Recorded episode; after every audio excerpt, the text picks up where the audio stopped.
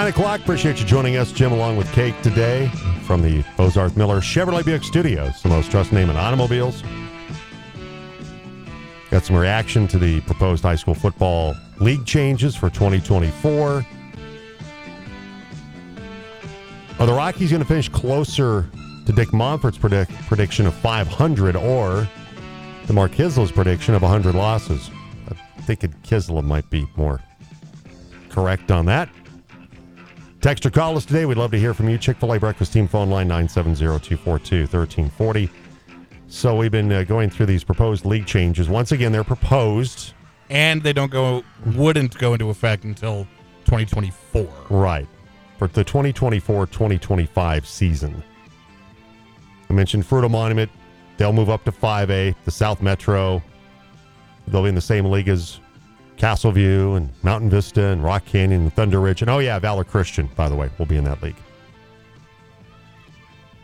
So, mentioned Olathe. Olathe is going to be, sorry, in the same league that they've been in.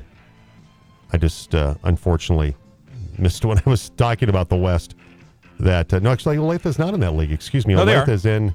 They're in the Western Slope 1A. Cedaredge. Uh, but they're in, they're in that one. Sorry, they're in, but they're not in with Delta. Aspen, Basalt, Coal Ridge, Delta, Middle Park. uh, They're, they're in the one they've been in. I'm sorry, Olathe been in the one that they've been in. You mentioned in uh, in one A, correct? Yeah, with, with West- North Fork, Cedaredge, yep. Grand Valley. So no no real change there for those schools. Like I said, as far as winners and losers on this, Fruita because they have to go play in 5A would probably be your loser on this. Delta benefits because they don't have to travel to the, the front range with the you know, because they had university that they had to play last year. I believe as part of their league. They had some they had some road games they had to play that uh, you know took them out of kind of the the normal you know normal league schedule that they've had in, in the past, where you have Right. Aspen and Basalt and Coal Ridge and Middle Park, Moffat County, part of that.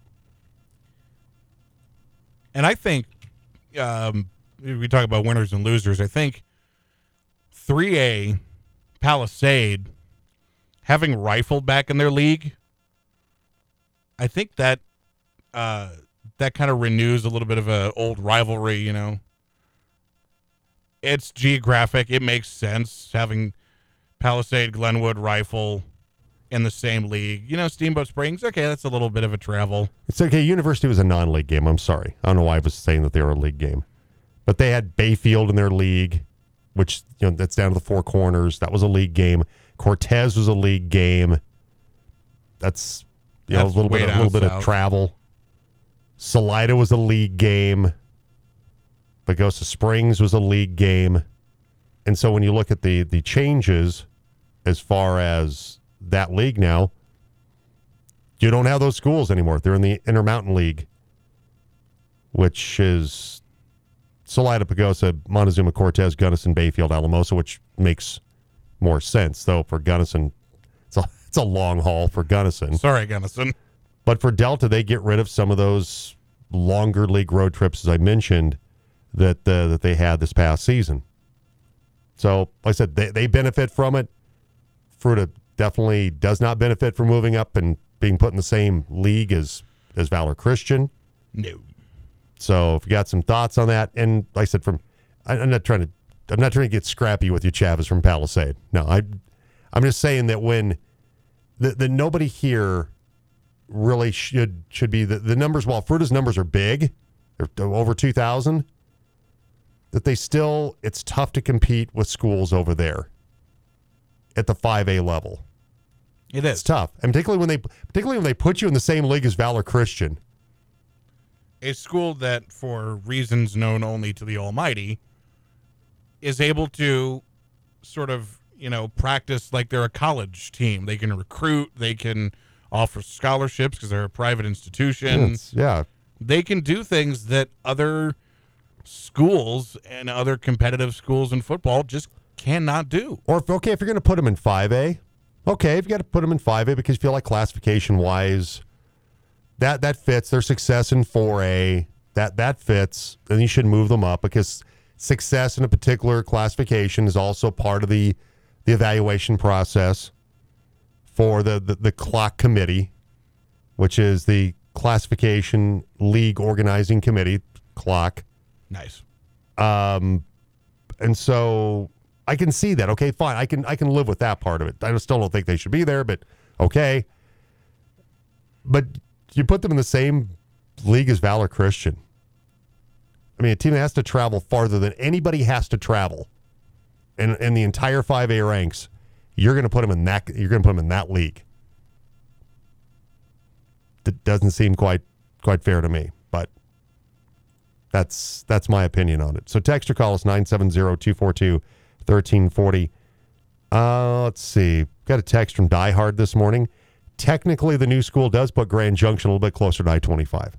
It's not fair to make them travel. It's only fair to make the Western Slope travel. Die Hard is right about that. A little bit. Makes them a little bit closer to I-25 If just the since it's moving to the north end of the campus over here just a block away from us. and and again you you mentioned it that it's entirely possible that the I-25 league was set up for schools that have had less than stellar performances over the last few years. Well, got that from somebody that that knows more than a little, just a little something about that. Right. And we, we won't mention names. No, I'm not, not going to say who, but Never give up your sources. exactly. But I still like the idea that it's called the I 25 League for these struggling teams. Because, like driving on I 25, it's a struggle. Yeah, and you know, for for Junction, it's like it's been a it's been a tough stretch here, no doubt about it. And it's, you know, and they they certainly can, and I think they're going to try to get better in in the long haul. They just have to kind of, you know, they just have to keep pushing. Landon McKee is a good coach. I think Good stats, a really good staff over Good- there. Exactly. You know, and and the overall nature of having th- your school, your entire building being rebuilt, elevating your sta- your status as a school overall, that should help. It's gonna just again, it's gonna be a process. And maybe this new league, if if it is what it is, in Make it more competitive with all these. Okay, so Exactly. here's what the, the league looks like, by the way, in terms of the I 25 league, the Grand Junction will be in possibly, more like probably, in 2024. You've got Centaurus. And Centaurus this past season, five and five, four and two. Okay. Not not not horrible, not great, not bad. Middle of the road. They went four and two in their league. So you have Centaurus, you have Cheyenne Mountain. Once upon a time, a dominant program. Palisade faced them when Palisade won their first state title for Joe Romano. Cheyenne Mountain's four and six, zero and four. Ooh. They've had a lot of. I think they had some roster issues in terms of some players that were ineligible, and they, they've they've had some problems at Cheyenne Mountain the last few years. So they went four and six, zero and four. Aurora Gateway, who I believe was on the Tigers. I think Grand Junction played them this past season. I have to go back and look and see. If you I look can- that up for me, Yes, I can take a look at that. uh, Aurora Gateway one and nine, one and five overall, and they've struggled for a long time. Sand Creek, two and eight, one and four, and then Thornton, Thornton and um, Centaurus are your two best programs. Thornton went four and six, three and three. So all those programs have struggled. Did, did, did they have Gateway this year? Or did they have them last year? they did not have Gateway Might have had them last year. this most recent season in 2021. They had Aurora Central Aurora Central, okay. and they lost 48 nothing. So they go into a league. Oh, they did have Gateway. Yeah, I thought they had Gateway. They, and that league was actually Gateway. That was Junction's only win that Yeah. year. so for Grand Junction. Okay, so they're a winner in this thing. Let's be honest, because Yeah. they're they're in a league where they have teams that are kind of going through the same growing pains, same challenges that that Landon and his guys are going through. So that's that's not a bad thing. That's a, it's a good thing for Grand Junction. Texter calls 970-242-1340. If you got some thoughts on uh, these proposed league changes, We'd love to hear from you. Uh, coming up, we'll uh, bring you our uh, post game from yesterday. Chris Hanks, the Maverick baseball team, beating Montana State Billings. We'll have that. Also, we're going to talk with Mike Vig, former Central Warrior standout, former uh, Mesa State Mav. He's been the coach the last several years of Plateau Valley. They take on Telluride tonight in the 1A State Boys Basketball Tournament, so we're going to talk with him coming up in a little bit. But right now, let's get into some four down territory carryover from last hour here on the Jim Davis Show. We're into four down territory on the Jim Davis Show on the team. All right, we've got the combine going on in Indy. The Underwear Olympics. Georgia ed- edge rusher Nolan Smith, who's 6'2, 238. He ran a 4.39 in the 40 yesterday. Oh, dear God. It would rank him as the second fastest 40 time ever among defensive linemen at the combine and is more in line with some of the fastest cornerbacks, wide receivers, or running backs at the combine. What are they feeding him? Nolan Smith talked to Stacey Dales after he ran his 40 time. She, of course, works for the NFL Network. He said he wasn't even running full speed. Said he's been training in the 4 3 range. He was disappointed in the result. That he could have been better than that. Uh, okay. Well, there you go. Someone will draft him and they will be very happy. At least they're to have one of the, hopefully, the the strength, the ability to, the bend, the ability to get to the quarterback will Right. match, and it has in college, match the insane speed of Nolan Smith. That's incredible. Second down, Willie McGinest, uh, Super Bowl winning linebacker for the uh, New England Patriots, also has worked uh, in the media covering the NFL.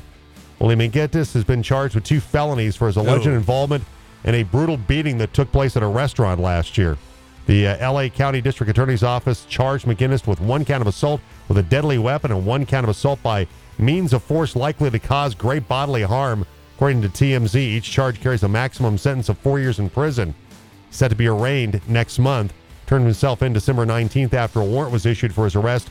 Surveillance footage from inside the popular hotspot Delilah in West Hollywood earlier in the month allegedly showed McGinest walking up to a man who was seated at a table and said a few words to him. The man in the video was identified as McGinest, was then seen punching the victim in the face before several people got involved. McGinest and several other men were shown punching the man repeatedly. At one point, McGinest doing? allegedly picked up a bottle and began hitting the victim in the face with it. No. Oh, God. What are you doing, William McGinest? What are He you issued doing? a lengthy apology after turning himself in. He's 51. He won three Super Bowls with the Patriots. Played at USC before being drafted by New England. He also uh, played for Cleveland at the end of his career for three seasons. He'd been working for the NFL Network for several years. Also was at Fox Sports and ESPN. I'm gonna say um, He's probably going he's to be a done. little. He's done. He's done at NFL Network. Goodbye. All right, third down. Skip Bayless continues to prove he's a moron. So earlier this week, and we had Skip. The, Skip. Skip. Earlier this week on this program, we had the clip from the Daily Show where guest host Hasan Minhaj was prodding Giannis Antetokounmpo to trash talk, and Giannis read what was scripted and then would backtrack right after and say, "I'm sorry, I love your game," you know. Nicest guy in the NBA, no doubt. Well, Undisputed took that just the little stuff that again was scripted and he didn't actually mean it, took it out of context, played it on the show, and Skip Bayless was all, "How dare he make fun of Kevin Durant? We shouldn't be saying this about KD, soft, blah blah blah." Dude, Skip, you took it out of context. You edited it out on purpose to make this clickbait garbage. What are you what are you doing? That's what Skip Bayless does. Yeah. Fourth down.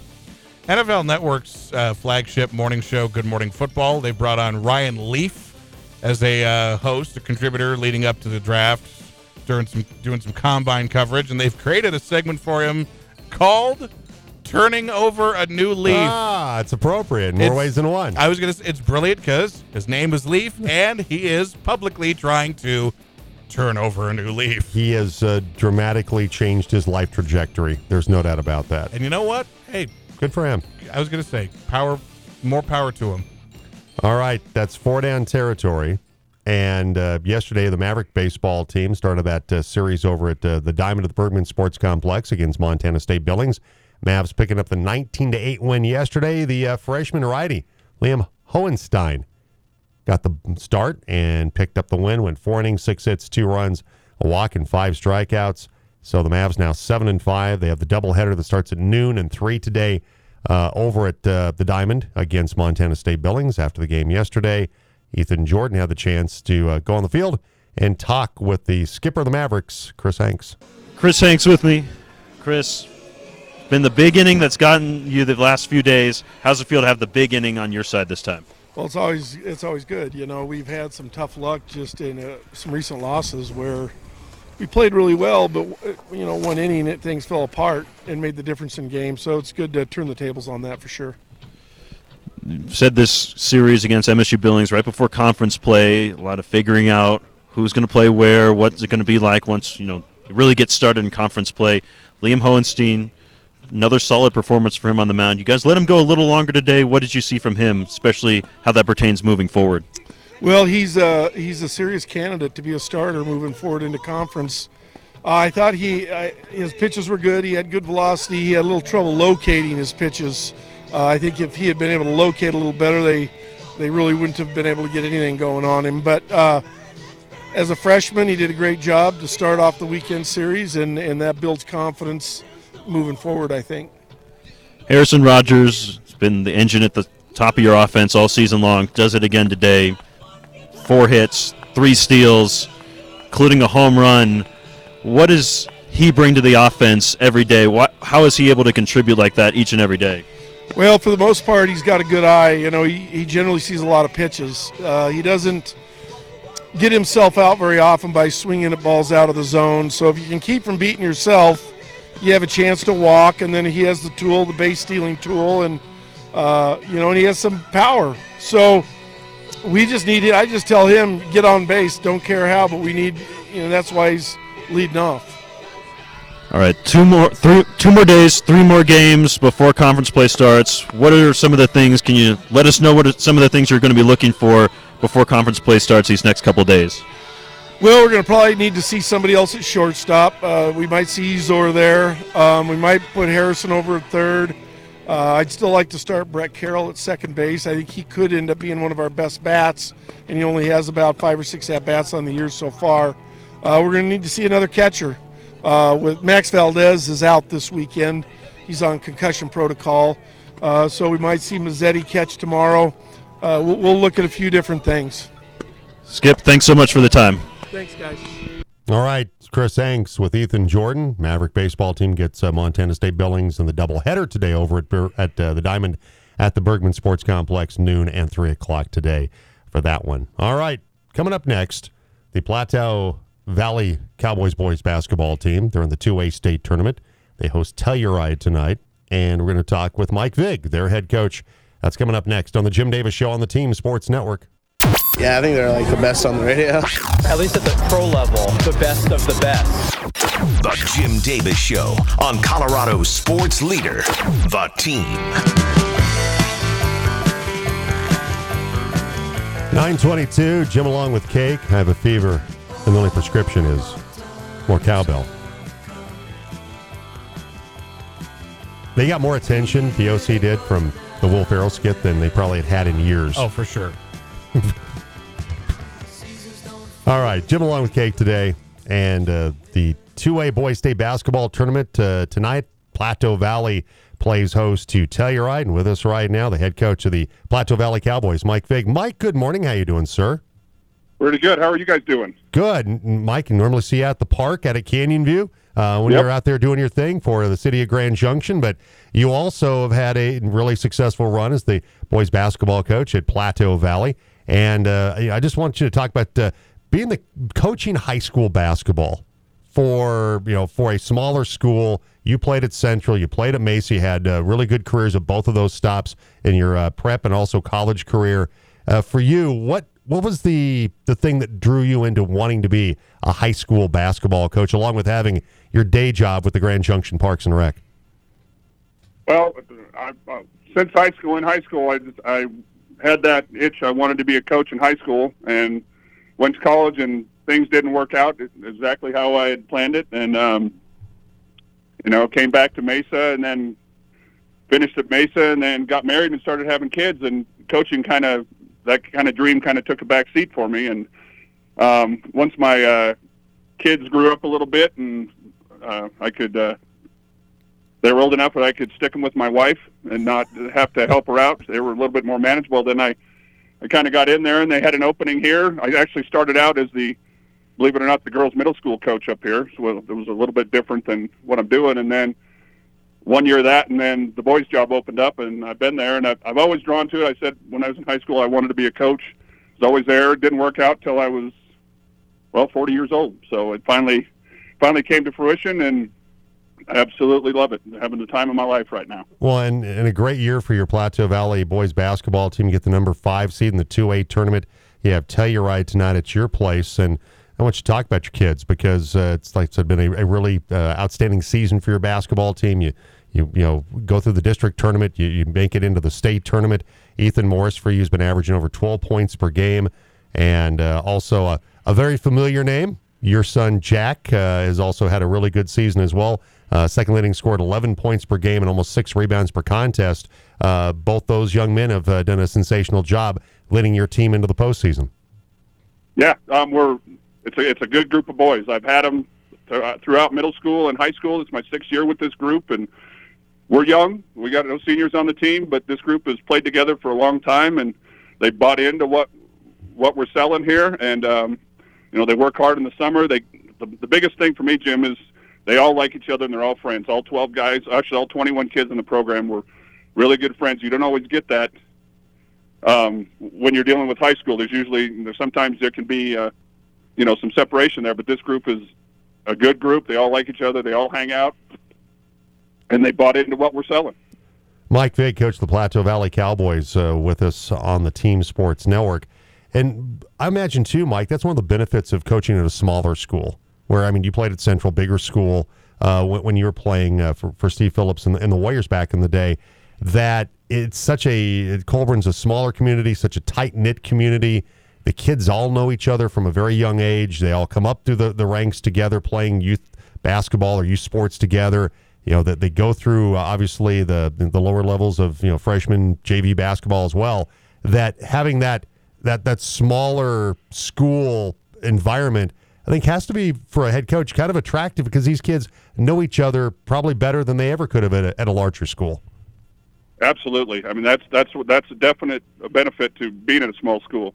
Um, like I said, when I played at a bigger school, and I mean, you you you knew kids, but you didn't grow necessarily grow up with them. And um, these these kids have all, for the most part, I mean, we've had a couple come later, but for the most part, have went through elementary, middle school, and and high school together, and um, yeah, there's a familiarity there that you know they're used to each other. They kind of they know each other's tendencies and know each other how what each each other can do, and it's it's pretty it's pretty exciting really to grow up and watch. And This is my tenth year now, and we've kind of built this culture. It's been it's been a work in progress, but over the ten years, it is it is definitely I definitely seen it grow and become to what it is now.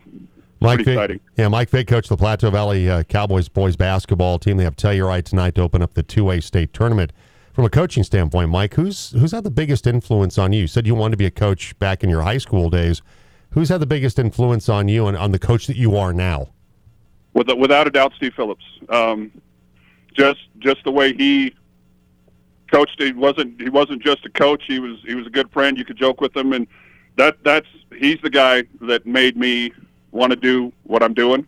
Um, way he coaches, he's he's tough on you. He's demanding, but he's also he's uh, he's understanding and, and he cares about the kids, and that that's that's what I loved about him. I still I see I actually seen him again. He came to one of my middle school games. I coached middle school up here too. He showed up there to watch. Um, so it was pretty exciting. It's yeah, definitely Steve Phillips. He's he's had the biggest influence on me, for sure. When he went to that middle school game, did he give you a little a little pointer, the old coach going, "Hey, you know, uh, I, I, have an inbound play that you might want to try." Or you have, did he have a little uh, little tip for you, Mike? Well, he, he didn't come over to me till after the game was over. When we, the, the irony of it was was we were playing uh, Brian Rooks' son's team at okay. Mesa, So it was a central reunion there, and he he was actually there. I, I mean, I I gave him crap for it. He was actually there to watch Brian, and I just happened to be there. So Oh, well, ouch. Well, I guess But, it was nice, nice to see him been- nonetheless, though, right? Yeah, he's been he's been to a couple of my high school games when I first started. He has, but yeah, he showed up there, and that was it was it was, it was still I still loved it. I, it was good to see him again. I hadn't seen him for a while, and it was it was good to see him. Going back to those Central years for just a moment, I mean, you mentioned you coached against Brian Rooks' son, his team, and do you, do you see any of the old Central Warriors from back there in the 90s? Um, trying to think who I've. I see John Sedanich every once in a while. Um, other than that, Brian is the one I see most often. Um, I haven't seen. I haven't seen anybody else for the most part. It's just I see Brian once in a while. I've seen Sedanich a few times. Um, other than that, I haven't really. Uh, haven't really uh, talked to any of them Well, and, and you guys have all gone on to do remarkable things, Brian, with what he's done over at Mesa, and obviously what you're doing at Plateau Valley, and John coaching again at Central High School and got them into the, the state tournament uh, for a second straight year. We're talking with Mike Vig, Plateau Valley boys basketball coach. 17 and three on the season. They went eight and one in the combined 2A, uh, 1A Western Slope League. They have Telluride tonight. What's uh, the scouting report, Mike, on this Telluride basketball team that you're hosting tonight? Um, good team. We played them early before Christmas, and it was a it was a tough game. They got they got some good sides, good athletes. Um, they gave us they gave us everything we wanted um, in that game. I think we beat them by 11, but it was it was close the whole way. So we're gonna have our work cut out for us. We got a they got a big kid inside that's pretty solid, but they're better than they were then, and but so are we. And we just got to come out if we do do what we've been working on all year. We we should uh, hopefully come out with the victory today. All right, we we were talking with Mike DeGeorge, the Maverick men's basketball coach, and he he, he says that that Mac Riniker, who is the RMAC Defensive Player of the Year, is his spirit animal, a player that he just he kind of you know it, embodies the things that he loves about about a player and the the relentless effort on the defensive end for Mac and things like that. Do you have a player on this team that you go, man, that's that kid could be my spirit animal. That that's a kid that I I know you love all your players, but a kid that really does some things that you've fallen in love with that maybe don't always show up on the score sheet or don't immediately become obvious to somebody watching the game. Absolutely, it's my my point guard, uh, Junior Parker Ralston. He is a quiet, unassuming guy. He's probably said eight words to me the entire his three years at the at the school. He's just real quiet, but when he's on the floor, he is the the adult in the room for sure. He he keeps us going. He's level headed, doesn't get up, doesn't get down. He guards normally guards their best guard most of the time, and just keeps us. We when he steps off the court with him and my son, we've noticed that when they when they're one of, one or both of them are off the court, there's definite there's a definite change in our team, and it's kind of it, it kind of gets a little bit more chaotic than it should be. So, going to say definitely Parker Ralston is is kind of the guy that keeps uh, keeps the ship sailing in the right direction. Hey, Mike, uh, I'm thrilled for you. Congratulations, and hopefully you, you win. And we can uh, we can talk uh, you know down the road about uh, your your team's journey in the the two A state basketball tournament. Plateau Valley hosts Telluride tonight. Tip off at 7:30 up in Collbran for that one as uh, the Cowboys take on uh, Telluride. Mike, I appreciate the time. Thanks for coming on this morning, and best of luck tonight to you and your Plateau Valley Cowboys. Thanks for having me. All right, take care. Mike Vig joining us this morning. Mike, outstanding player at Central and over at Mesa as well, and and uh, just uh, thrilled for him. He's got a chance to coach his son, and and uh, little little reunion. Uh, even though, well, see, I'm going to defend Steve. Steve did go Right. a couple of Mike's games, okay, early on. So that's I'm not going to throw Not nothing. I'm not going to throw Coach Phillips under the bus for that. I'm not going to do that at all. He was, he was there seeing Brian's son. He was there supporting one of his former players. All right, 932. Jim along with uh, Cake today from the Bozarth Miller Chevrolet Buick Studios, the most trusted name in automobiles. Uh, still got a little time if you want to comment on the proposed high school football league changes. And if you've not heard about this, we'll go ahead and run through them once again. And again, these are proposed and they wouldn't take effect until 2024. Exactly. So, not going to happen this year. So, with these proposed changes to the classification and league organizing committee report, that um, and the leagues are pending approval of the April meeting of the CHSAA Legislative Council. So, Fruita Monument would move back into 5A, and Fruita Monument would be in the South Metro 5A with Castle View, Mountain Vista, Rock Canyon, Thunder Ridge, and Perennial Power Valor Christian for wondering where's Cherry Creek, they're in the Centennial Arapahoe Cherokee Trail, Eagle Crest. Uh, Sean Emerson, that's from here in town, um, that's been coaching over there for a long time. Sean Marsh was the former Central coach, coached at Eagle Crest. Uh, they're in the Centennial along with Grandview and Smoky Hill. And that, see, that's a tough league too. So That'll be a tough league.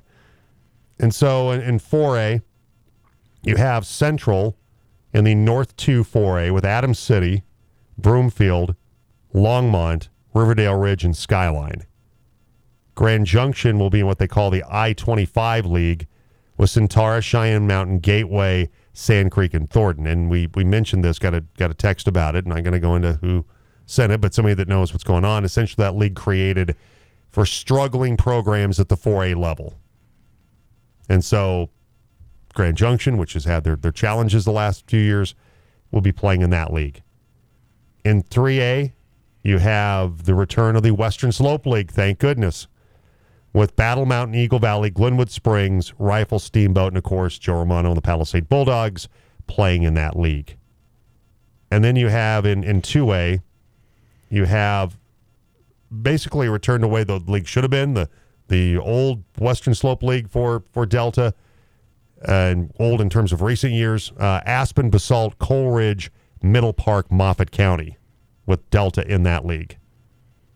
And so schools like Pagosa Springs, Cortez, they drop they drop into a different league, the Intermountain League, with Alamosa, Bayfield, Gunnison, Montezuma, Cortez, Pagosa, and Salida. In Class One, sorry, go ahead. I just again with th- these names. So you have 2A North 2A, Southeast, West, Intermountain, Metro 2A, East, and League 7. Just League 7. We don't know where they are. They're sort of in the in the ether. So we'll just call them League 7.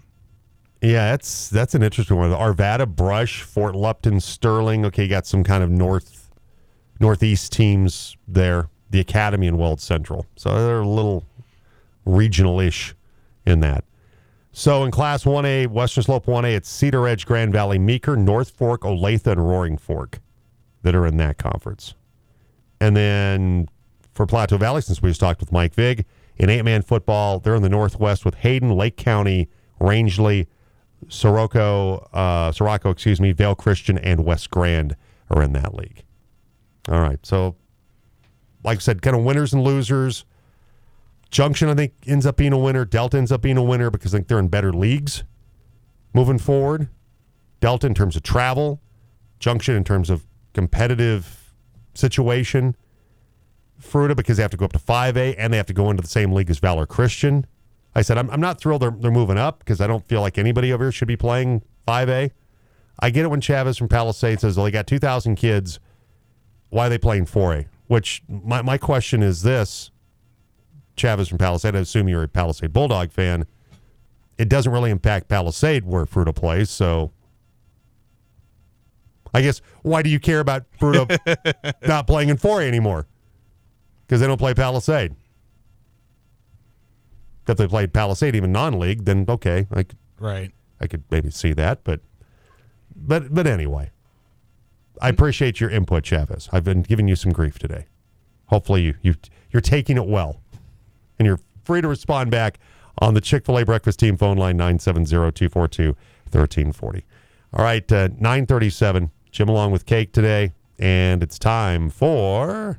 That's the story of the greatest sport moment in all of history. It's time to take a trip back in time. It's this day in sports history.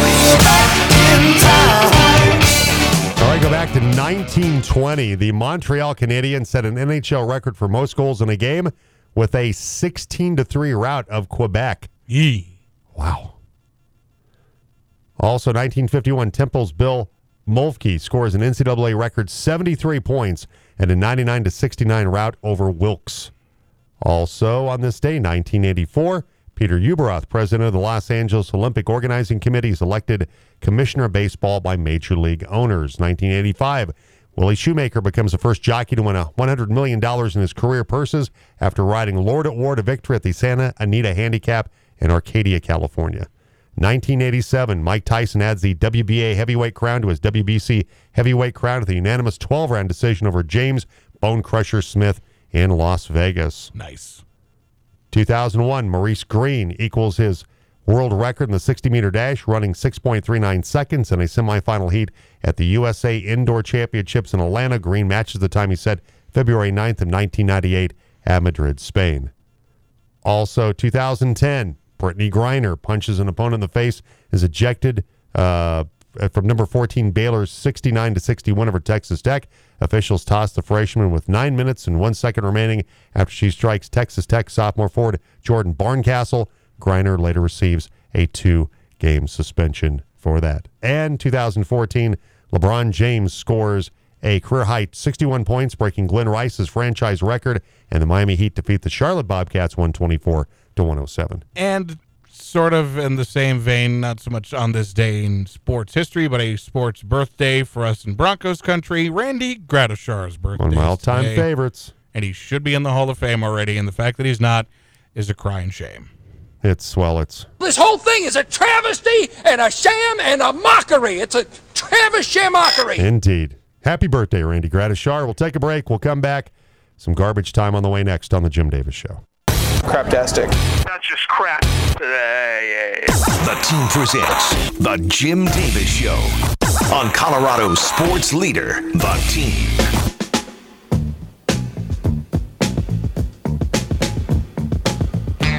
Welcome back, 942. Jim along with Cake today. Another one from Chavez from Palisade. If a school has, let's say, 300 or 400 more students, out of those, maybe you get 10 to 15 good football players. That's a big deal in football. That's not an advantage of the smaller schools in 4A. Could be. I'm not going to deny that. But also, I, I don't know. Are you going to get, is it a guarantee you're going to get 15 players out of those numbers? Maybe. Possibly. Right. And as far as Fruita doesn't have 2,000 students, by the way, we need to clarify that. They're close. They're in that. They're in that neighborhood. Seventeen hundred and something or other. 1,796. So oh, so eighteen hundred. So a couple hundred shy. Yeah. I, I just feel like look, and it's and Chavez. I'm not. I'm not exactly sure. It, it feels like you get a bone to pick with Fruita for some reason, and you're you're a Palisade. Are are you okay? Do you, does your kid does your kid go to Palisade? Are you a Palisade fan? Because you're a Palisade fan.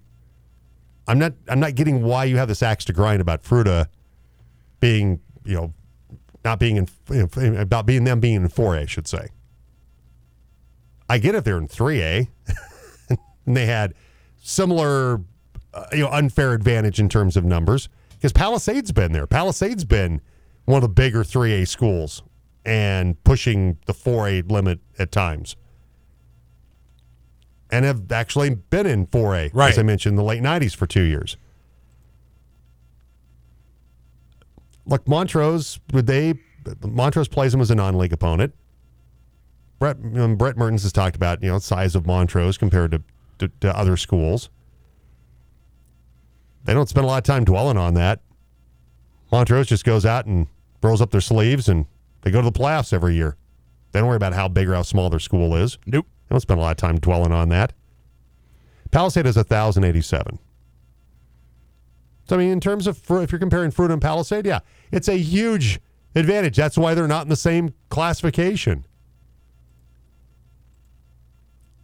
I just don't think anybody should be playing in 5A football because over the years, history has shown us teams here traditionally don't fare well at the 5A level, with the exception of Grand Junction High School with Robbie Owens in the 2000s.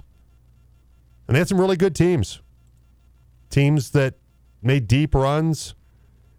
Had good quarterbacks.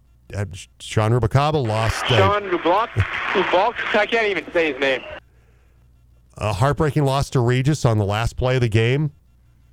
That would have taken them, I believe, to the quarters or semis. Lost on a Hail Mary in that game. Lost a tough one to Lakewood. That would have taken them to the quarters or semis. Might have been the semis.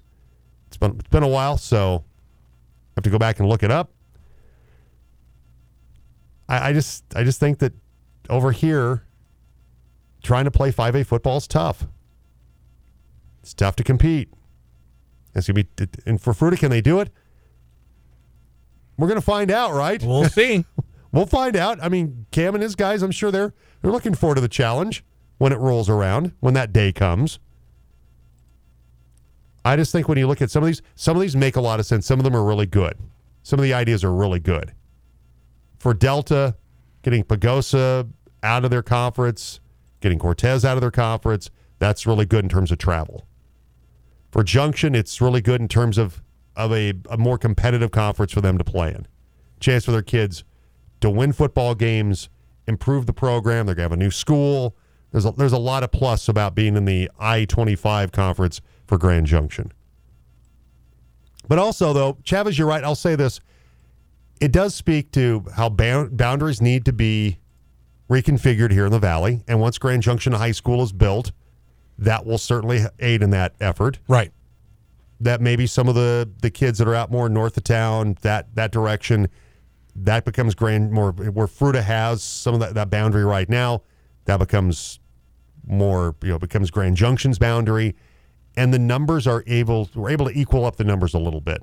And everybody's more around 1500 as opposed to 1796 for Fruita Monument. That'd be great. I mean i'm looking at i'm trying to find central's numbers. They were like 1600 i think for central. But once again i'm, I'm going to make the final comment about this. When they built the new palisade high school it was purposely built to remain a small town school. They didn't want it to get bigger. They didn't want it to get to 1,500 kids. And that's not knocking anybody that, you know, Dan Bollinger, anybody, because Dan had nothing to do with that, anybody that's there now. That was kind of the sentiment, though, the time of we want to stay a small, small town school. And it kind of works in that area, too. And and it's fine, but once again, you know, you can't you can't complain about what other schools are doing when you made you made the decision to keep your school a smaller school in terms of the amount of students that can actually physically fit into the building. I, I just you know I, I just feel like that when you're trying to play front run, you know the, the best the best of the best in terms of 5A programs, and you're put like I said, I'll get back to this. Okay, Fruita, they've had success in 4A maybe they should move up to 5A. All right, that's fine. But how about because of the the disadvantage that Fruita has in terms of lots of travel from this side of the hill? Not the schools don't come over here. But it just seems like how about not put them in their first year in 5A?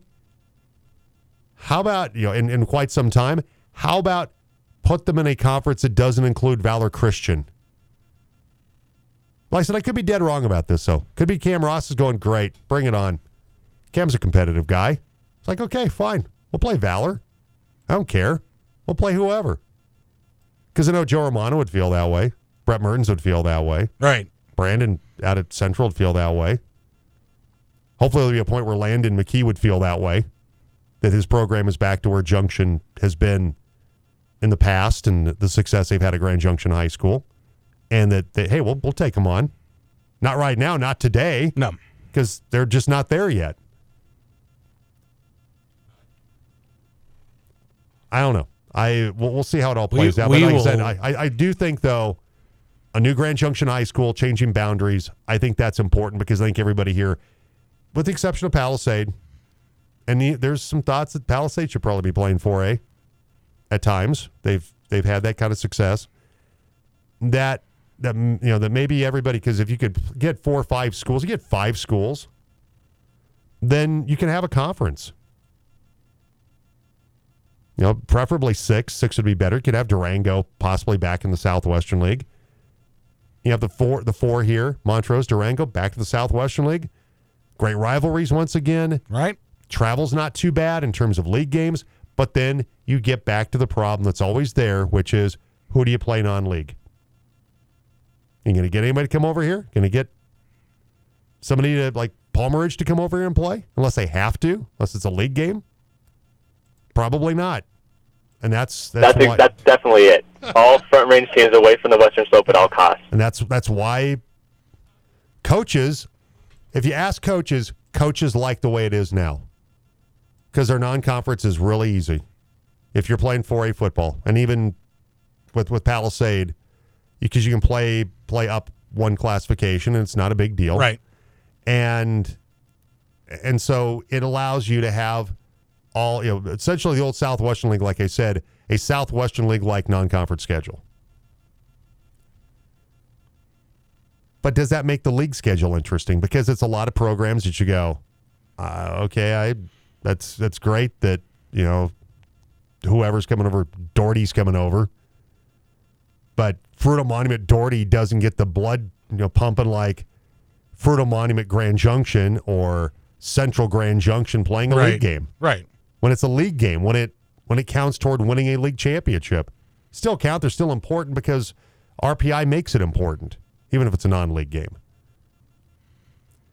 It's not perfect, but you know what? I, my initial reaction is it's outside of the the, the, thing. It's not bad I, for Palisade. I think it's back to a more normal Western Slope league. Right. Don't have to worry about the travel to Summit and all that. I think that's that's a good thing for a program like Palisade.